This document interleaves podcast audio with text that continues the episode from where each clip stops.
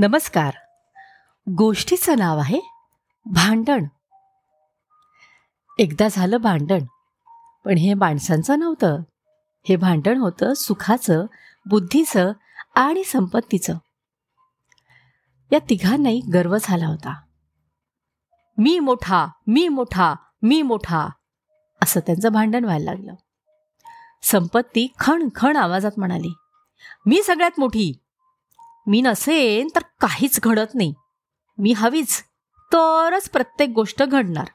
सुखाला आणि बुद्धीला माझ्याशिवाय कोण विचारतो? सुख गुरगुरत म्हणाल हट मी नसेन तर नुसती संपत्ती काय चावायची?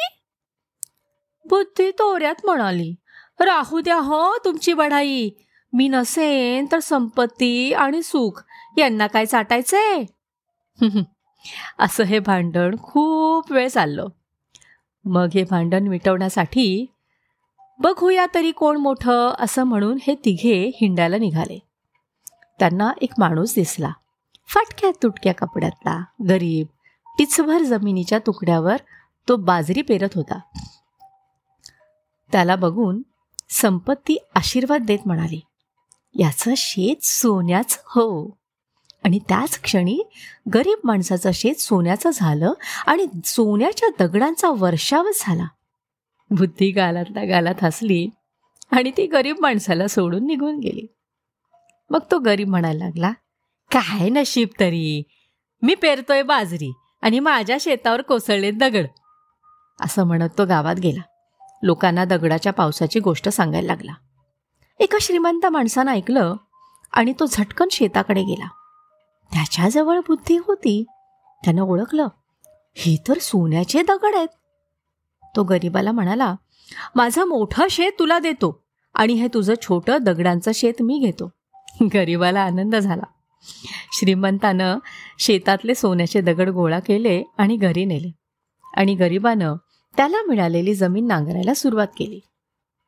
मग सुखाला आपला प्रभाव दाखवण्याची खुमखुमी आली. गरिबाकडे हात करीत ते म्हणालं सुखी हो.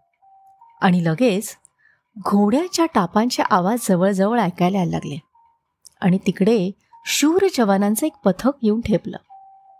ते गरिबाला म्हणाले बरं झालं तुम्ही सापडलात. पुष्कळ दिवस तुम्हाला हुडकत होतो. महाराज तुम्ही तुम्ही आमच्या पथकाचे सेनापती व्हा. गरीब गोंधळून गेला. जवानांनी त्याला सेनापतीचा पोशाख चढवला. तलवार दिली घोड्यावर बसवलं आणि लांब लांब नेलं. तिकडं त्यांना एक गाव लागलं. एका कुबेराच्या घरी ते मुक्कामाला थांबले. गरीब आता छान देखणा सेनापतीच दिसायला लागला होता. कुबेराला होती एक मुलगी. तिच्याशी याचं लग्न लावून द्यावं असं कुबेराला वाटलं. जवानांना देखील हा विचार आवडला. त्यांनी सेनापतीचं लग्न ठरवून टाकलं. पण सेनापती मात्र गप्पच होता. मख्खासारखा वागत होता. कुबेराला वाटलं हा शालीन असेल नम्र असेल पण मग मात्र शंका आली. अरे हा वेडपट तर नाही ना? आणि माझी मुलगी मी या वेड्याच्या गळ्यात का बांधायची? छे छे. मग सुख आणि संपत्ती लक्ष ठेवून होते. त्यांना लक्षात आलं गरिबाजवळ आता सुखही आहे संपत्ती आहे. पण बिचाऱ्याचं ठरलेलं लग्न मोडणार. आहे त्यांना लक्षात आलं की माणसाजवळ फक्त सुख आणि संपत्ती असून भागत नाही. बुद्धी देखील हवीच. बुद्धीशिवाय सुखाला आणि संपत्तीला काहीच अर्थ नाही. ते दोघंही बुद्धीकडे गेले आणि म्हणाले तुझी थोरवी आम्हाला पटली. कृपा कर आणि त्या गरिबाजवळ जा. त्याचं बिचाऱ्याचं ठरलेलं लग्न फिसकटून जाईल. त्याचं मख्ख पण घालव आणि त्याला लख शहाणं कर. बुद्धी हसली आणि म्हणाली मी तसं होऊ देणार नाही. मी त्याला जवळ करीन. पण तुम्ही देखील लक्षात ठेवा त्याला कधी सोडू नका.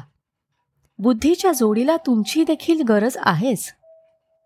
बुद्धी गरिबाजवळ येताच तो सेनापती फाड फाड बोलायला लागला. शहाण्यासारखं वागायला लागला. कुबेरानं विचारलं इतके दिवस गप्प का होतात? मख्ख होतो म्हणून. मग आता कसे बोलायला लागलात? लख शहाणा झालो म्हणून. धन्यवाद.